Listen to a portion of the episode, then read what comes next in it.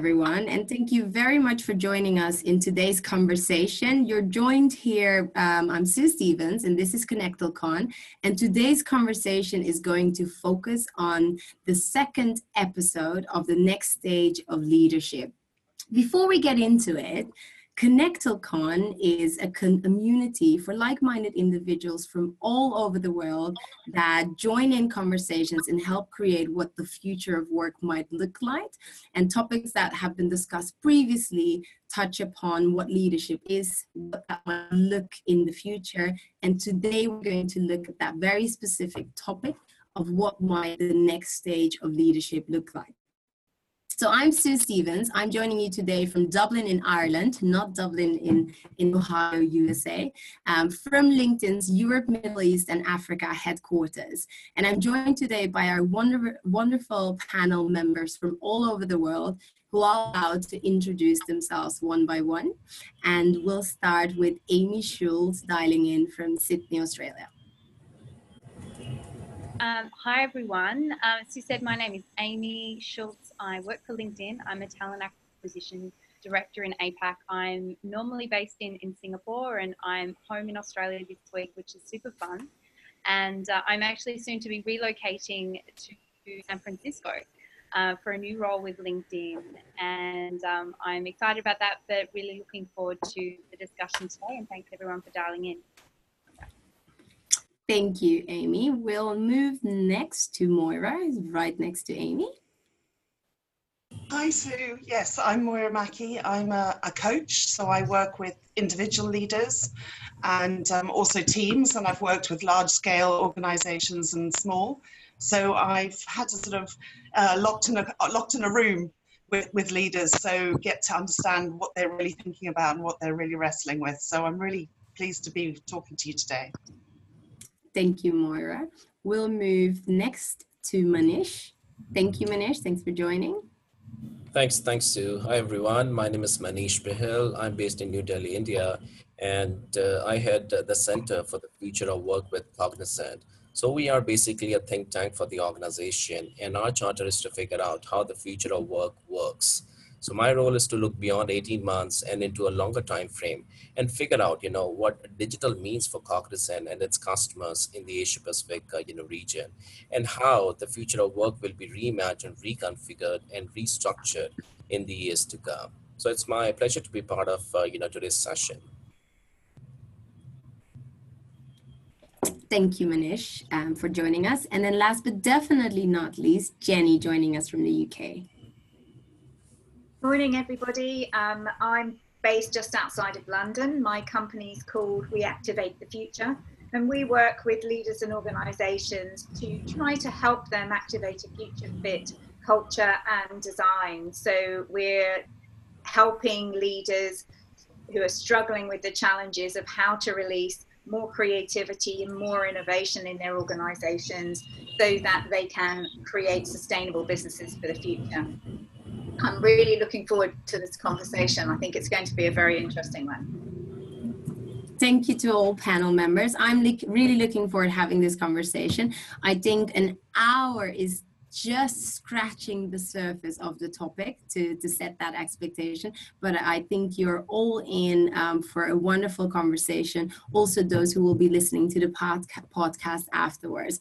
So, firstly, what I'd like to do is open up the conversation and ask for um, to each of the panel members what is your link to this particular subject and what have you learned or discovered in the past 12 months when it, uh, when it comes to the subject of the future of leaders? Um, we'll, we'll go in the reverse order. We'll start with Jenny first.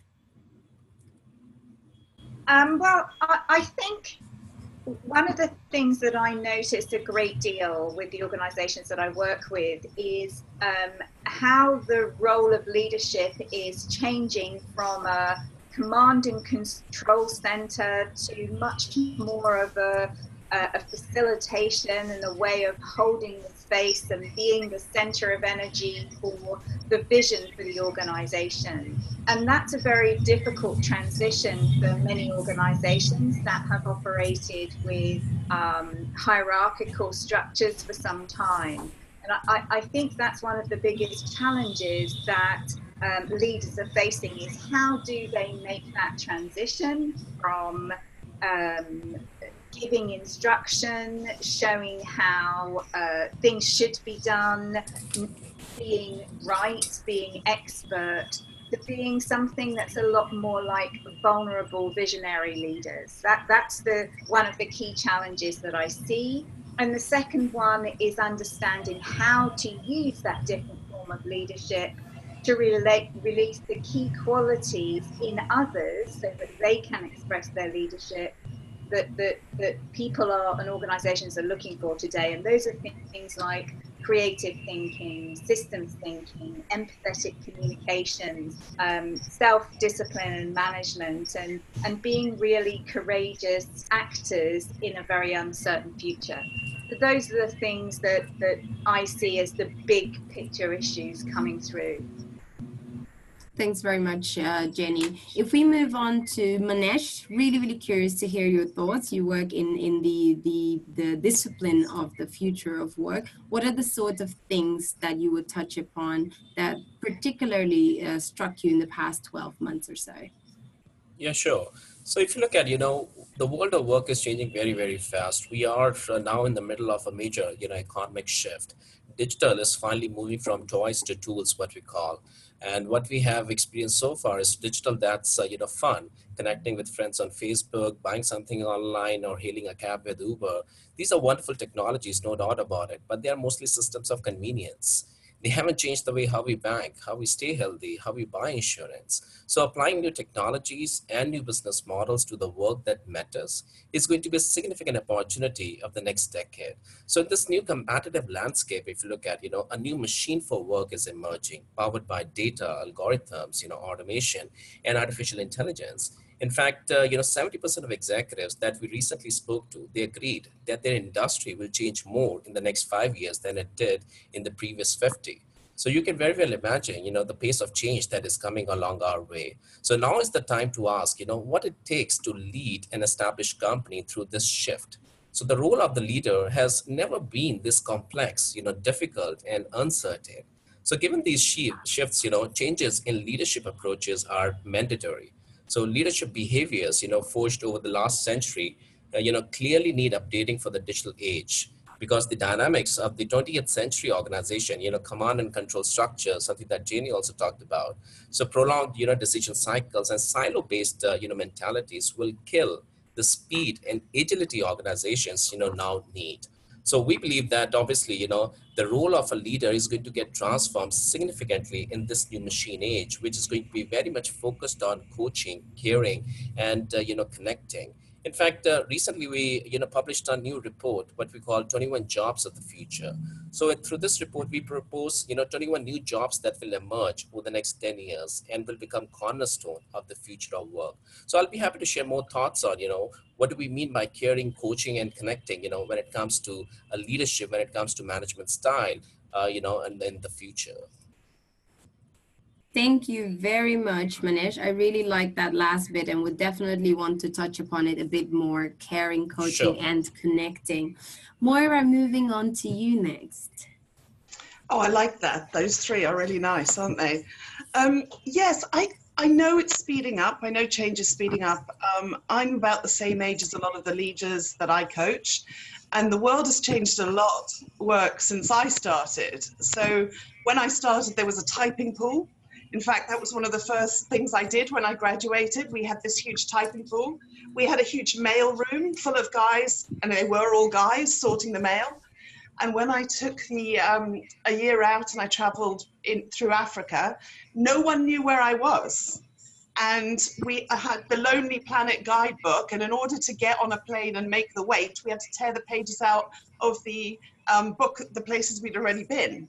So and managers didn't touch a keyboard. There wasn't even a keyboard, uh, a computer in the office for the manager that I worked when I was a temporary secretary. So, in the lifetime of the leaders that I work with, it's already changed a lot. And of course, we're now looking forward. So, I'm working with them, and then I'm also working with new grads um, who are the same age as my eldest son and they can't imagine going to Africa with just a book in their hand.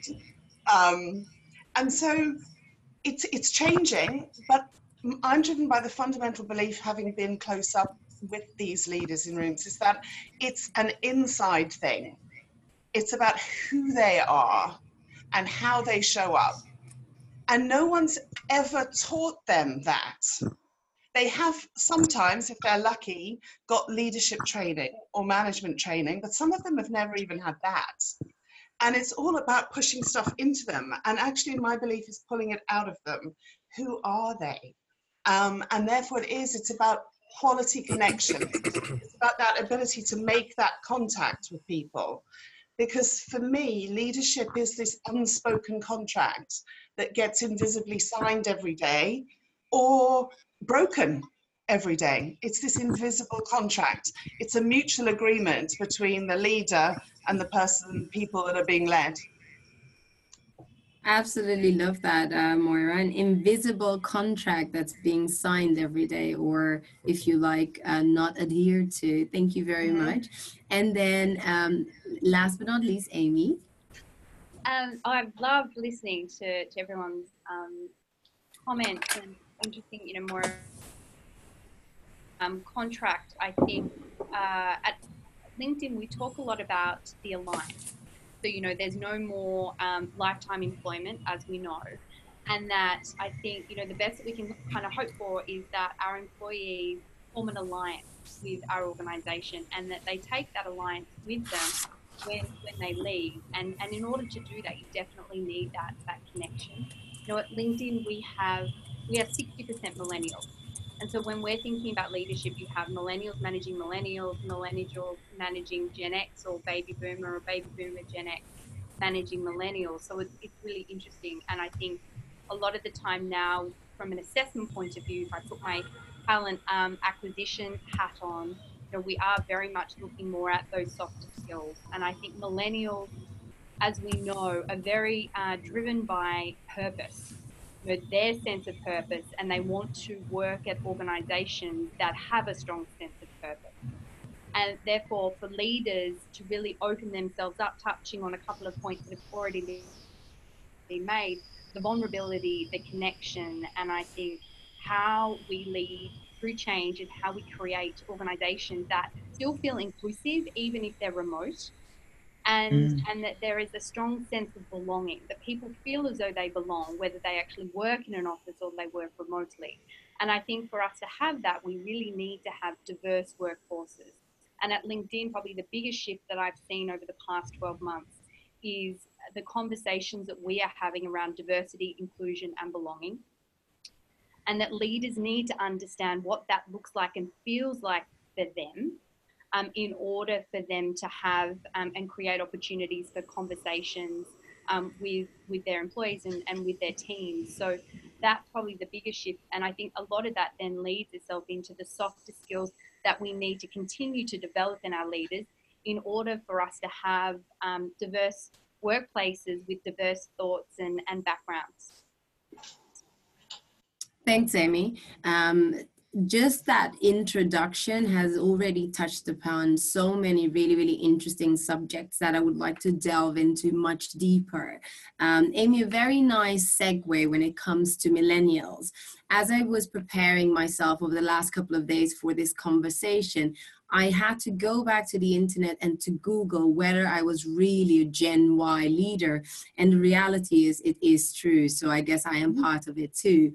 So 75% of the global workforce is going to are millennials by the time we get to 2025. And a lot of organizations have already reached that tipping point now, we know of millennials, and I think arguably of other generations as well, that autonomy, flexibility, and purpose are items that are very much valued.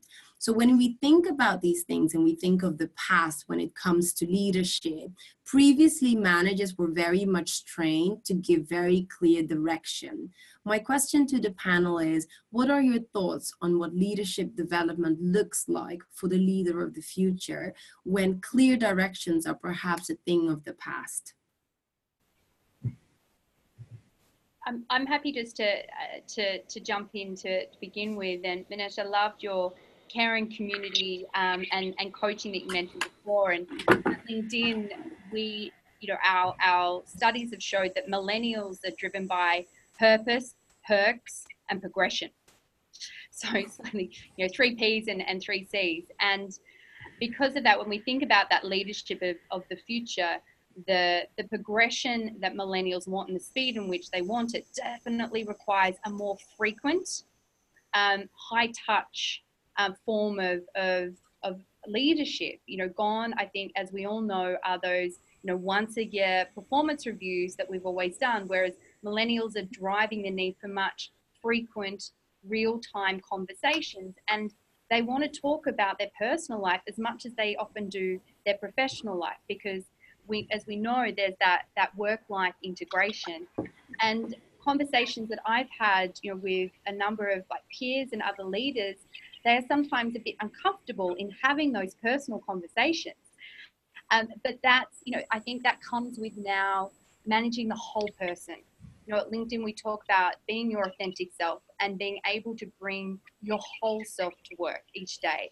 And I think millennials definitely want to do that. And that means that we as leaders need to to think about the whole self so we need to understand what's perhaps going on in in their personal life to be able to understand how that might impact um, their them professionally and to encourage them to speak up and to be vulnerable and perhaps share stuff that's happening outside that might be impacting them at, at work and i think that requires a, a level of vulnerability and trust that can take a, a while to, to build up. Um, but they're sort of the types of conversations that we're having, um, certainly at LinkedIn at the moment, um, in order to, again, to create that inclusive work environment.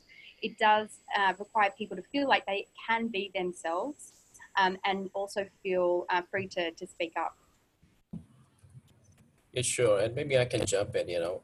I really like, uh, you know, the, the trust aspect, uh, Amy, that you touched upon, right? So that's going to be very, very critical, especially in the age of artificial intelligence and automation. I think the trust factor between humans and machines, between humans and humans, and between an employee and an employer is going to play a very important, uh, you know, role in the future. And that's where leaders need to step up and sort of uh, you know provide uh, you know that coaching, caring, and connecting that I was referring to. So just to give you you know a little bit more background on what do we mean by coaching, caring, and connecting. But first thing, you know, for this report, when we published, you know, 21 jobs of the future. So while producing this report, we imagined hundreds of jobs that could emerge within the you know the major macroeconomic, political, demographic, social, cultural, uh, business and technology trends uh, you know that we can observe today. So, so we looked at all these things and that's how we came up with these, uh, you know, 21 jobs. So each job that we have highlighted in the report has a job description and involves one of the three themes, coaching, caring, and connecting. So coaching is, uh, you know, are you a good coach or not? Do you help people improve at things? You know, managing their finances, for instance, you know, managing their, uh, you know, work-life balance. So we still need humans to create new products, promote sales, and provide a human element to, you know, jobs. So as a coach, you can reshape the work by making it engaging, uh, more, uh, you know, human, and uh, you know, purposeful that is going to be the critical aspect of uh, you know the the future of uh, you know leadership when we talk about uh, you know coaching because one of the jobs for instance that we have highlighted in the report is man machine teaming manager so, so we are talking about the augmented, you know, the hybrid workforce, right? That is going to shape in the future, which means that we need to work alongside with intelligent machines based on artificial intelligence, automation, big data. So that's where the man-machine teaming manager is going to be important. Uh, you know, this role is going to be important because we need someone who can help combine the strengths of robo robots, you know, the AI software, accuracy, computation, speed, with the strengths of humans, which means cognition, you know, judgment, empathy, you know, all these skills are going to be very, very important in the future. So someone who can combine, you know, the strengths of robots with the strengths of humans in a joint environment for common business goals. So that is going to be very much, uh, you know, related to the coaching, uh, you know, aspect. And then connecting, you know, are you good at building connections and synergies, identifying patterns and building rules? And uh, can you help people, you know, work in tandem with machines? So new jobs like, you know, as I said, man-machine collaboration, you know, it's, it's going to be critical. And that's how we are going to, you know, connect with more people, connect with, uh, you know, people within and outside our organizations. And last but not the least is about the caring, you know, are you good at sense making? Are you able to determine, you know, deeper meanings and social intelligence? And can you help uh, improve, you know, people's health and wellness, you know, the work-life balance that I touched upon? So we need to make the best of people and not just the best of technology. So that's where, you know, these three aspects of leadership, you know, coaching, connecting, and caring, three C's, are going to play a very important role. And we have tried to highlight, you know, through our 21 jobs report as well. I think that um, one of the things that's interesting for me is that um, the mother of management theory, who's my kind of hero, I'd invite her to my dinner parties if she was still here, is Mary Parker Follett. And Mary Parker Follett was working in the 1920s, so almost a century ago. And she originated the, the concept of power with rather than power over and she identified this idea of community learning and organizations and uh, to move away from what was happening at the same time, which was uh, Henry Ford and the development of a kind of, you know, automated production line. So I think that this is ages old. And if you um, map this to the idea that, of what millennials want, I think it's what people want.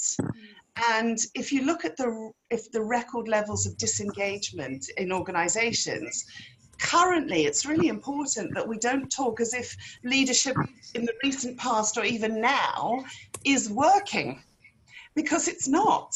And one of the things that, that, that I get in the coaching room is leaders saying, some of them are saying, I had to give up my dreams.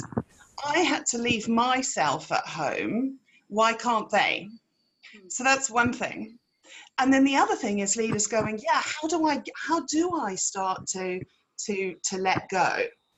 Um, but the, the, the real the real challenge here is that um, it is this inside thing. It is about how we different from machines. And I, mean, what we have in common with the machines that are learning is they're built from the inside. We start with the code, and that's us. We have a code too. And we are hardwired for communication and connection and belonging. And um, Amy, you talked about belonging, and I think the the big um, uh, dynamic with organisations is it's all about fitting in, and we've got to shift from fitting in to belonging. And what does that mean? and then help people to make this connection. And the other thing that's important is I'm really keen that we don't say to leaders, you need to understand these people, you need to understand millennials. The first place that leaders need to start with is understanding themselves. Because if we can't see ourselves, we're not going to see other people. So, first thing is don't do it to other people do it to yourself. And that's the muscle, if it is a muscle, it's not a muscle, um, that needs activating, which is reflection. And that means giving people time to reflect. And I'd really like to see it made compulsory that people have compulsory reflection time in organizations. Love it. I, I, I could, I could go on.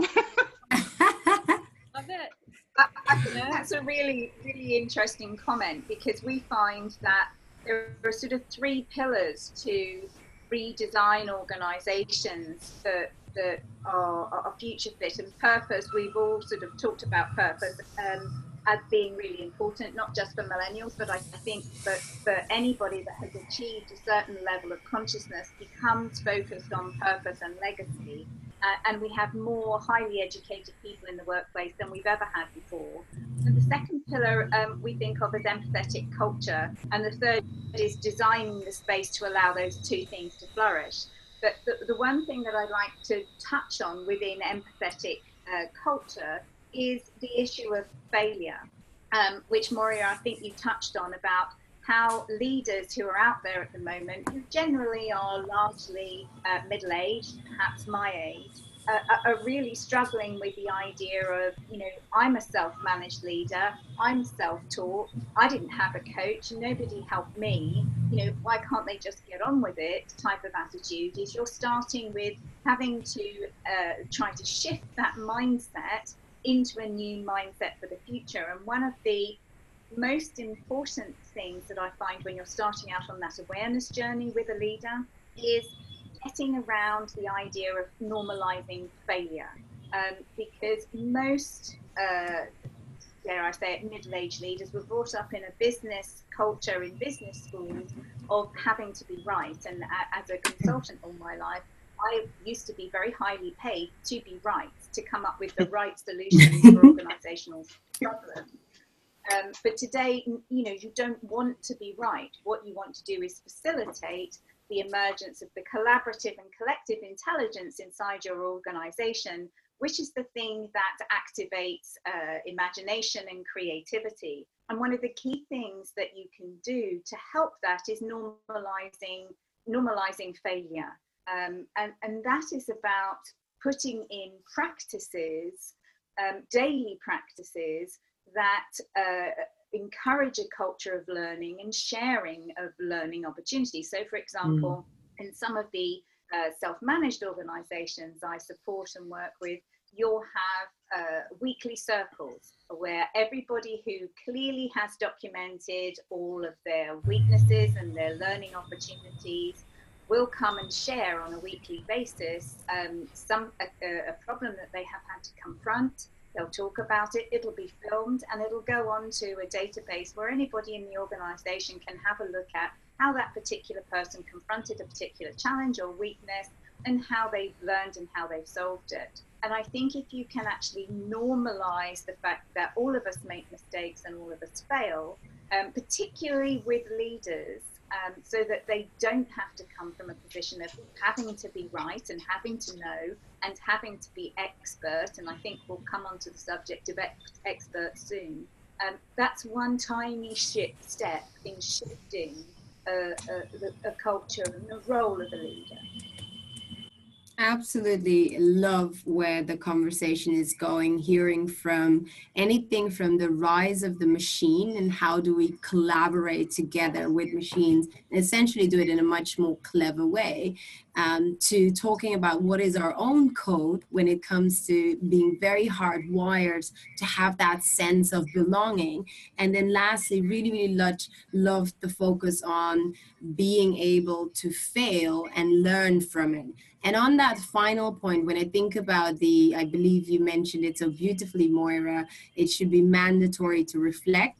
It really reminds me of the 70 20, 70 20 10 model, which is essentially a very old learning, learning and development model, where 70% of all the experience is gained on the job 20% is through reflection and conversations with mentors or coaches and only 10% and 10% only MBAs, e-learnings, massive open online courses, and so on. So I think that that really um, touched upon all of it for me um, in terms of the, the future of the leaders. So the next area I wanted to explore is around so if we are going towards much more flatter organizations, organizations that much that are much more lean, and at the same time also the the, the need to have local expertise, does that then mean therefore that local talent is becoming more and more valuable as opposed to international talent? I wonder what the thoughts are on the panel on this. I, am happy to, to, to jump in, um, being the perhaps the, the TA person or talent acquisition person. Um, I from a from a diversity and inclusion point of view, you know, it, it, it's very intentional at the moment at, at LinkedIn that we are we are looking at our local talent and and definitely trying to to bring in that that to your point the local expertise um, and and perhaps sort of those relationships that are held at a, at a local level. But more and more, we are finding, I think, coming back to your point too around the the flatter structures, like the need to to collaborate, um, the the cultural intelligence. Um, you know, we, you know, emotional intelligence, and then I think, you know, cultural intelligence, like that is something that we are really looking to assess more and more um, in our leaders and also in, in the people that we're bringing into organizations because a lot of the, the times where you're working on projects like it's like this, right? You know, it, it's virtual and you've got people all over um, all over over the world and to have that understanding of know how you can work effectively cross functionally, adapting your working style and, and communicating sensitively and, and understanding the nuances. Like that that is something that you do need experience um, whether that be regionally or, or, internationally to try and gather. So it's balancing definitely the, the need for, for local experience but also looking for those people that have had experiences even if it's not necessarily working out of their country but at least working with people um, in other countries cross functionally on, on different teams to really build that um, that awareness because I feel like that is where we're definitely definitely moving more towards. Um, and I think you know emotional intelligence is something we've been talking about for quite some time, um, and now also that cultural intelligence and mm. awareness is super important um, for for us, and I'm sure for many organisations when we're thinking about leaders. So I sort of I feel like where the expertise might the local expertise is is super important. Being able to have that um, global outlook and, and regional awareness, you need to balance it because I think just having the local expertise is not enough. For, for me, uh, sorry. Um, for me, I, I, I, want to pick up on that cultural intelligence piece. It, it's linked with this flatter organization that we're going to get this idea that just because we are um, a certain age or we've been to certain places, we are automatically better than or um, than others. So I think the younger generation, God, I sound old, the younger generation um, are used to communicating across borders. They're online with people all over the place. They're getting their cultural influences through the web all, all over. So they probably had more exposure at a younger age to difference than um, those oldies like myself who had to go and physically travel to those places. So I see it as connected this idea that age um, is becoming less important and that it must be driven by people's experience and respect for difference. And that's, of course, challenging because we are sort of, again, hardwired for the familiar. And so, you know, what does that look like in a management structure? But I see them as connected, respecting the expertise that's on the ground and understanding that even if they've never traveled, they may know an awful lot more than we do. Hmm. Right. Yeah. I'm actually, you know, just to chip in, right? I'm actually working on very interesting report, uh, you know, the future of learning, the art of skilling and reskilling for the human machine, you know, work obviously as we all know you know the future workforce is going to be augmented. So and there is so much of you know talk today that we really need to double down on human centric skills the soft skills aspect. Uh, so definitely you know these skills are going to be important in the future no doubt about it.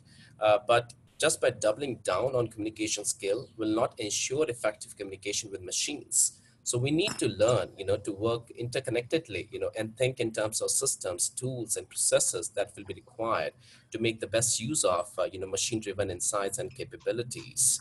So that's where I think uh, learning has to uh, move beyond L&D department or HR responsibility, which I believe is the fundamental issue right now.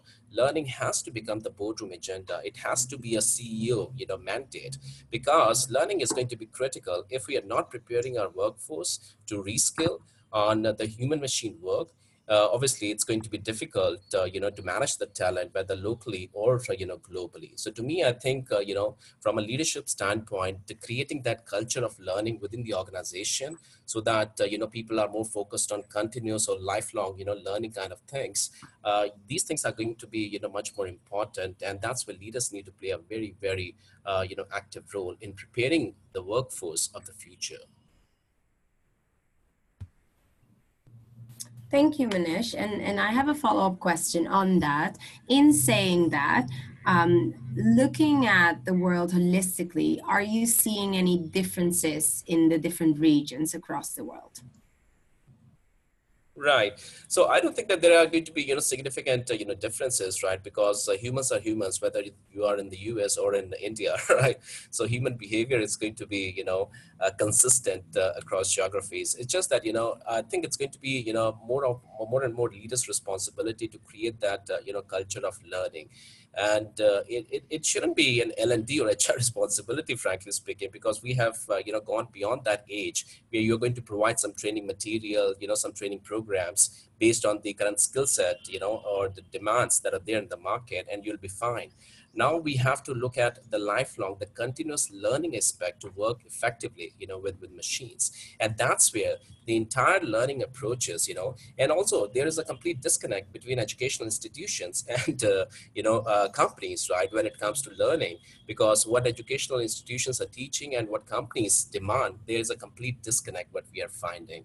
So definitely, I think leaders need to step up and maybe collaborate more effectively with educational institutions, uh, you know, create that uh, culture of learning and, uh, you know, provide the platform and uh, build that trust level, you know, with people so that people are more comfortable, they're more confident about, uh, you know, the lifelong learning, the continuous learning, you know, kind of concepts. So, in summary, always be learning, which is music to my ears as someone who would identify with having a growth mindset. Um, thank you, Manish wanting to shift the conversation towards um, something that's very, very recent that's come about. So there's a lady in the UK, her name is Amanda Goodall, and she's a lecturer at Cass Business School in London. And recently, Adam Grant, who's an author, I think most recently he's written Option B together with, Cheryl, Sheryl Sandberg, has a very, very familiar podcast. And the research was centered around the view that if an expert were to become a leader, they would make a far greater leader than a generalist. And the examples that surfaced were around surgeons who were running hospitals, researchers who were running universities, or the best basketball player, then later on going on to become the coach. I wondered what the thoughts are around um, from our panel on this very, very subject. I have my, very mixed views about that.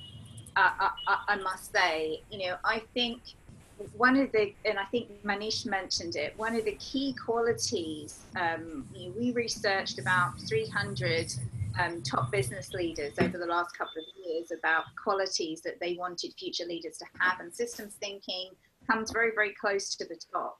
Um, and natural born systems thinkers, of course, it's something that you can learn, tend to be uh, real generalists. Um, uh, I, I, don't know if anybody has read a book by a gentleman called Kenneth Mikkelsen called The Neo Generalist. Um, and no. I think there is a new role emerging for leaders, which is is very neo generalist um, that is able to join dots from disparate uh, spheres and departments and uh, divisions of learning to be able to see a much bigger picture in a very, very complex world, to understand complexity, that I think is very important in leadership, although I can see the the, the, argument for experts leading organizations as also having positives. But if we take the sport analogy as somebody who's been quite sporty all her life, I can certainly say that my top uh, cross country riding trainers were not people who'd ever succeeded at the top of the sport. Mm-hmm. They had different qualities when it came to leading, teaching, and imparting knowledge. Um, I'm not sure that that's 100% applicable in the world of business, but, but I do think that leadership has more complex qualities than purely being an expert. Yeah, I, I want to build on that, Jenny, because I think that in my in my sort of knowledge of sport, the top sports people very rarely tr- tr- progress to coaching. Um, it's often the middle. It's it's the people that, that that were lower down. They've got some knowledge, but they haven't got everything. And in the coaching room, one of the biggest traps is what I call the promotion precipice. So sort of people narrow their focus and they get to here and then at this point, when they get real live people to manage and normally don't get any help doing so, it kind of opens up. And so that sort of climbing the cliff thing, it's kind of now upwards and outwards, and they need to start doing things differently. And their biggest trap is the content. And they tend to want to climb down back to that place that they felt safe on. Often the reason they got promoted in the first place. I know organizations say they promote for potential, but they normally promote because someone was really good at what they did. And, um, and that piece of content can often trap them into micromanaging and to get involved at a level and a telling. I'm good at this, do it like this. Um, and I find that at all ages. Uh, I mean, I find this with with millennials too. When they get when they get people to manage, they still want to hold on to some of that content piece. Right. So whether it's generalist, you know, the way we look at it, you know, whether it's generalist or expert, right? If you can't connect with people, uh, you know, it doesn't matter, you know, who you are. At the end of the day, right, you really need to connect with people. In fact, there's one very interesting book, you know, named uh, Sense Making. Uh, you know, the power of the humanities in the age of algorithms. So this book, you know, written by Christian Madsbjerg, who's the CEO of Red Associates, uh, you know, one of our partners. Uh, so, so, so what you know, what he has tried to highlight is, you know, that leaders are losing touch with the humanity of their customers, uh, and uh, you know that's where he has, you know, tried to argue uh, this this point that uh, you know successful leaders are not going to be you know following purely data driven you know instructions what the excel sheet is saying you know what the data is saying but rather they are going to understand you know they're going to have an engagement with the culture with language with history so he calls, uh, you know, this method as sense making. And that's where leaders are losing the connect with, uh, you know, customers on the ground, with employees on the ground. And, uh, you know, that's where they really need to, you know, work on this engagement piece, this connection piece, which is going to be, you know, critical. So that's, that's very interesting book. I recommend, you know, it's, it's, it's a good read. Definitely it's going to give you some food for thought. Yeah, I, I agree um, with with a lot of the points just made. You know, when I listened to that that podcast, um, you know, I thought it was interesting that the the job that Amanda had spoken with her research were quite kind of technical. Like, yeah, I, as if I'm a doctor, I probably would like a doctor to be my manager. To be honest, um, you know, but when I when I sort of was bringing it back to to perhaps business context, I, I genuinely think it does come back to empathy and you mm. want a boss to understand like your role but you don't necessarily need your boss to have done your role um, mm. and i think that you know empathy connection piece is is for me what's kind of underpinning um, mm. perhaps those those leaders um, being um, being better as, as, part of that mm. research mm. And I have to say, after I picked up on that piece, um, and I, I, guess the reason Adam put it out in the way that he had it was because it would lure people in.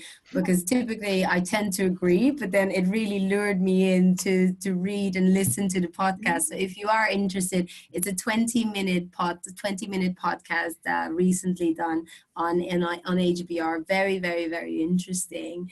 So in, in the last sort of 18 minutes that we have together today, wanting to turn our focus and talk about some of the, uh, where do you get your inspiration from when it comes to books and podcasts on the subject of leadership, leadership development, and the subject of the future of work and the next stage of leadership would be very interested to hear. We've heard some of the, some items already that were mentioned but i wondered if there were any others that you would add to the conversation. Um, i love the podcast Freakonomics radio and they did a really interesting five part um, podcast series on leaders um, recently and interviewed a, a really wide ranging um, group of, of leaders in different industries. Those are still currently CEO um, and and those that aren't, just around the what does the CEO do? You know, what makes a successful CEO? What do they do afterwards? That for me was really interesting. Um, and I do really like Adam Grant's Work Life um, podcast. You know, for me, it's creating conversations. Like you don't have to agree, but it gets you thinking um, which um, which is always um, always cool. And the you mentioned Sue option B um, resilience book that Adam wrote with Sheryl Sandberg. They've done um, a I think it's only about 35 minutes. Um, Adam and Sheryl Sandberg have done an e-learning course on building resilience. It's super short. And really tangible, but one that I, I sort of listened to and, and took a couple of um, really key points away from. Like I love those kind of short learning courses that you can do in the morning, and I took a lot of inspiration from that. Thanks very much, Amy. And Jenny just pinged me her recommendation, which would be so there's two here, oh, or actually quite a few. The Culture Map by Erin Meyer. It's on my list to read. I've heard very great things about it. Designing Regenerative Cultures by Daniel Wahl. And then lastly, Reinventing Organizations by Frederic Laloux. I'll make sure that I share all of these with Mara, so you'll have all of these available within the next 24 hours after the conversation. But thanks for sharing, um, Jenny. Moira, was were there any yeah. that you would want to recommend? Yes, I'm taking it from the personal again. I think um, there's a book called the Resonant uh, called Resonant Leadership, which is Boyatzis and McKee, which is um, really about emotional intelligence. About uh, it, it's a workbook actually. So there's the research from Daniel Goleman and um, Annie McKee, and um, it, it talks you, it works people through. What does it take to lead from the inside out? So that's that's one thing. Then there's a great podcast by a guy called Chris McAllister.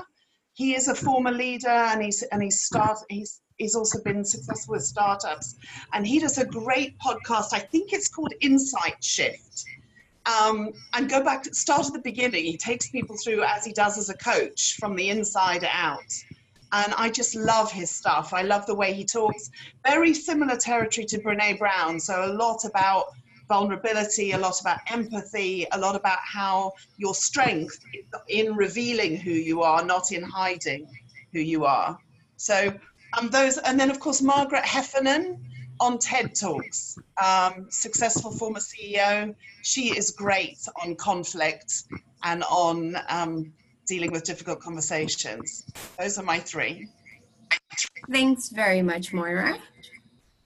Manish, I know that you met, oh, sorry, Jenny? Sorry, I think there's one more I'd like to add if I could sneak another one in. Um, of course you may. Recent book by Margaret Wheatley called Who Do You Choose to Be? Um, and Margaret's been a change agent for many decades, and I recently heard her speak at a meeting conference in uh, Brighton. And it was in many ways quite a depressing talk in that she had given up on the idea of positive change with global organizations and uh, was looking more in terms of leadership at us creating islands of sanity in small localized pockets ourselves. And I think it's a great book to read with a very different perspective on where we go in terms of personal leadership in the future. Mm. Thanks very much, uh, Jenny. Uh, I know Mara is, is, making sure that we're putting all these together so we have a repository that we can look at afterwards. Manish, I know you've mentioned a few already and I've been jotting down here. Were there any others, uh, podcast or books that you would suggest? Yeah, definitely. I would suggest uh, you know one more book, which is "What to Do When Machines Do Everything," and uh, it's written by the Center for the Future of Work. You know, it's not just that I'm trying to promote our own book through this platform, but definitely it's a it's a it's a very interesting read. You know, because that is the most important question today: what to do when machines do everything. So this book is more of a field guide for uh, you know leaders to figure out uh, you know how the future of work is going to shape and what all things that they really need to do to make sure that they and their organizations are successful in this uh, you know new machine age. So what to do when machines do everything? It's available on Amazon, and I definitely recommend it. It's, it's going to be you know very interesting read uh, you know for for everyone. And listening to, to Manish and, and the conversation today around, so in this next generation of leadership, what we're expecting is a lot of it centered around human connection, a lot of it centered around empathy and so on. So to that end, the book that I would suggest is The Ego is the Enemy by Ryan Holiday, which is very much around understanding oneself and recognizing as and when your your ego is cropping up now, it's not a thing, a possibility to get rid of our ego, and nor should we try to. However, being aware of it and connecting that back to that reflection piece that Moira talked about, we can then start to understand what was the part that we played in that particular thing. Oh, and, and Nick, who's just joined us here, has uh, is, is showing the book live. Nick, thank you very much uh, for joining us in uh, in today's panel. You are currently on mute, but we'd love to bring you into the conversation to see um, to get you to ask your question. Thanks, guys. Yeah, I'm not sure uh, what I can add, but maybe one question I have is, as we're seeing more of a challenge being given to employees to start to manage their self and the way they act and the way they respond to this future of work and organizations. How, as a leader, do you balance that that dichotomy of freeing them up to manage themselves, yet managing them to do it? Yeah, so maybe I I'm can. not sure I can anyone has any tips on that, but Good question. Oh, that's an interesting one, right, Nick? Hi, this is Manish. So uh, the way we are looking at it, right? So definitely, I believe in the future, uh, you know, lots of repetitive, monotonous work will be taken over by machines. What's the fun of doing, uh, you know, something which is boring, which you do every day, and there is no fun in doing it? So those sort of tasks are going to be taken over by machines. It doesn't mean that uh, you know I, as a leader, is going to reduce my workforce. You know, will start firing people, but rather I'm giving an opportunity to my people uh, by freeing them up so that they can learn new things. Uh, they can double down on human-centric skills their leadership you know skills their people management skills communication you know sales and all that. And also right they can you know learn new areas through which they are going to collaborate more effectively with machines in the future. So by freeing up uh, you know our own people uh, you know, uh, so that machines can take over uh, the repetitive tasks. We are giving people an opportunity to learn new things. But yes, obviously, a lot of things will come from people itself. You know, whether they really want to move up the learning curve or not, whether they are interested in doing new things, and that's where leaders really need to encourage. You know, people uh, you know, for for uh, new areas of development, for you know new skills, for new thinking, and all that. So that's how we look at it. You know, by uh, by giving all the repetitive and monotonous work to machines, we are uh, giving a great opportunity, you know, to people to double down on human-centric skills.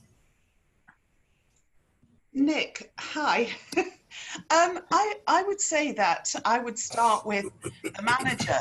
You know, that person's wrestling with that dilemma, aren't they? How, what, what does it feel? What, what does control or being in control feel like? So I would always start with them about what does that mean? Because I think there's a confusion between being in control and controlling, and that fear of letting go.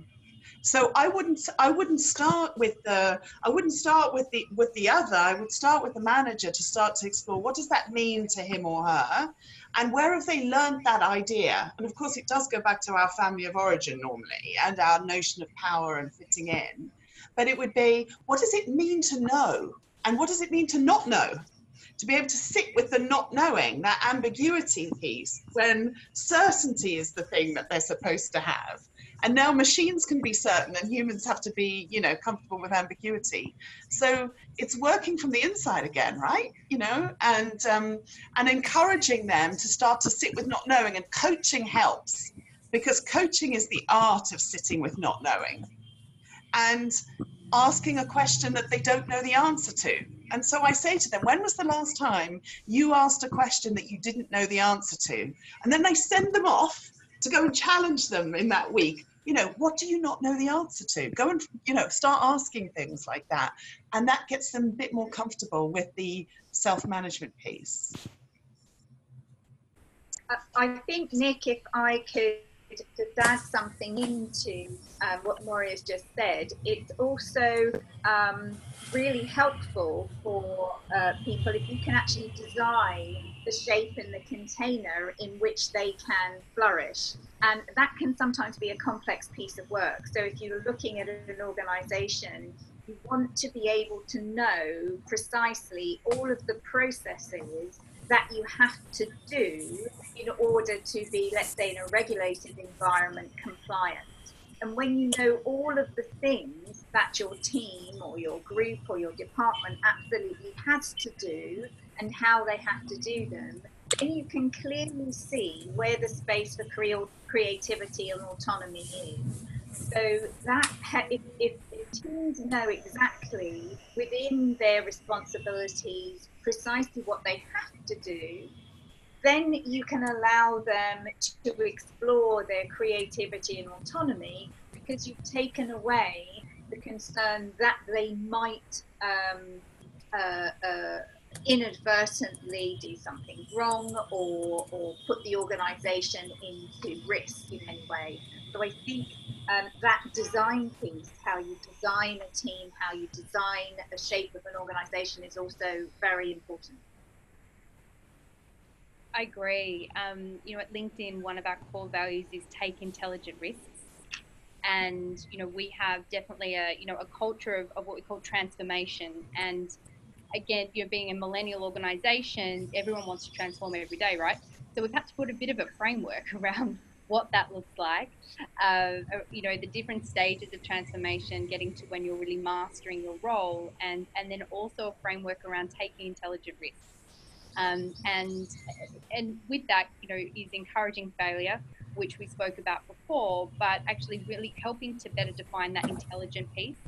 Um, to give people again that that framework to try things and fail, um, and still sort of you know knowing what they need to do from a core perspective, so they're still nailing their core, but but giving them that sort of flexibility and freedom to try stuff outside of. And I do think a lot of that does come back to the manager really understanding what that core purpose of that individual is and you know when they understand what that individual is driven by and and what their you know what their kind of their why is or their purpose then i think that also helps hopefully um, the manager have those coaching conversations to, to help them to they're sort of you know floundering a bit bringing it back to you know this is this is your why this is why you do what you do and then and sort of coaching them um, that way. Like i've found that that has been certainly helpful for me um, and I manage a lot of people remotely, so you're not always there day to day seeing, um, seeing the doing, and that's that's definitely. Um, we just actually went through an exercise a couple of weeks ago with Simon Sinek, um, finding a why um, as a as a leadership team, which was super um, super interesting, and bringing that back to to my team, and helping them sort of navigate uh, through thinking through their, their own transformation and, and trying and failing has, has been super helpful. Thank you. And I'm very conscious of time. I feel like the conversation only just got going. However, we're going to have to bring it to a closure. And what I would love to do in order for us to bring it to closure today is to run through some of the leaders that you find very inspiring and why you believe that they will remain relevant in the future. And I'd love to start with yourself, Amy. Ah, I was going to say go for me last because. we can do that too. You know, and, and you know who first when you mentioned that earlier, the first person that came into my head, and this might seem a bit non-traditional, is Michelle Obama. And you know, I know that she might not be a leader in a traditional sense, but I feel like she's a leader of her own life, and I respect the the um, the that she's built her own persona and and she's done that individually and collectively. And and she is someone who you don't know but you know what they stand for. And when we think about leadership I, like i feel like that people want to work for people that they understand what drives them. Um, and you want to be led by a vision um, that you can get behind you know not being led by authority. And and that's something that I've always uh, admired about Michelle Obama. So that's why she she popped into my head first. Thank you, Amy. Uh, we'll move on to Jenny next.